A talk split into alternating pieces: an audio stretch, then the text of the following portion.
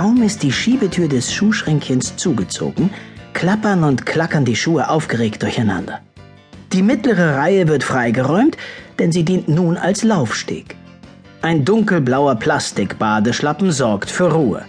Meine Damen, meine Herren, ich begrüße Sie herzlich zum 27. Stinkwettbewerb unseres Schuhschränkchens. Sicher sind Sie alle genauso gespannt wie ich, wer heute siegen wird. Und ich begrüße sogleich den Gewinner der letzten 26 Stinkwettbewerbe, das Paar Turnschuhe. Zwei Paar Lederschuhe schlagen einen Trommelwirbel, alle anderen applaudieren. Lässig schwingen sich zwei Turnschuhe in die mittlere Reihe und schreiten wippend den Laufsteg entlang. Die Turnschuhe, meine Damen und Herren, fährt der Badeschlappen fort, Größe 42, auch heute wieder in Topform. Beachten Sie die sportliche Figur, die Elastizität der Schnürsenkel, das durchtrainierte Profil.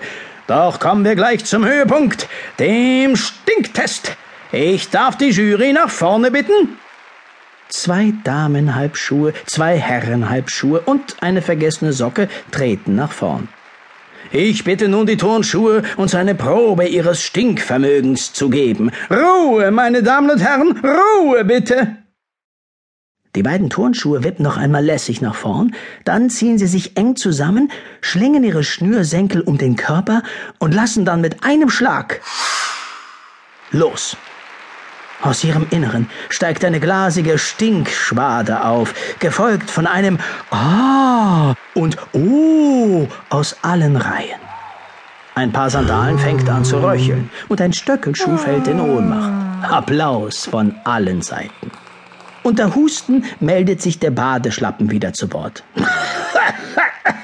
Ich muss sagen, das ist wohl kaum noch zu überbieten. Ein einfach umwerfender Gestank. Bravo. Und ich sehe gerade, die Jury gibt einstimmig eine glatte Eins für diese beeindruckende Vorführung. Und dennoch haben wir einen Herausforderer, einen, der sich traut, es mit dieser Größe an Gestank aufzunehmen. Ich fürchte, er wird kein großes Glück haben. Doch ich begrüße trotzdem herzlich die, die, die Kinderschuhe. Verhaltener Applaus ertönt im Schuhkasten. Neugierige Blicke folgen einem Paar kleiner roter Lackschuhe, das etwas schüchtern auf den Laufsteg hüpft und verlegen seinen Klettverschluss öffnet und schließt. Der Badeschlappen räuspert sich. Nun, äh, die Herausforderer, zwei rote Kinderlackschuhe, Größe äh, 26. Ich kann nur sagen, äh, mutig. Und nun bitte ich auch diese Teilnehmer, uns eine Kostprobe ihres Gestanks zu geben. Achtung, bitte Ruhe. Aus der untersten Schuhreihe ertönt höhnisches Gelächter. Die Turnschuhe lächeln überlegen.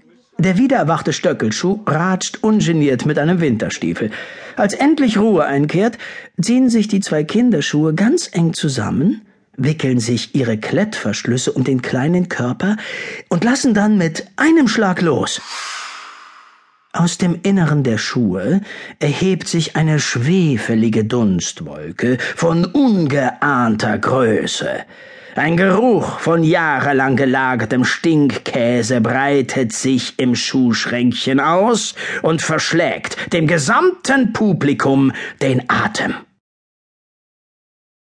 Es entsteht ein Moment verdutzter, atemloser Stille, dann kippen die zwei Herrenhalbschuhe, der Winterstiefel und eine Sandale betäubt nach hinten. Den Sandalen haut es glatt die Sohle weg. Sofort erschallt ein wildes Geschrei. Wer noch atmen kann, macht seiner Begeisterung Luft.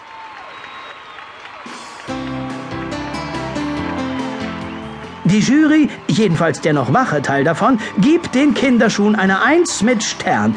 Die Kinderschuhe haben gewonnen.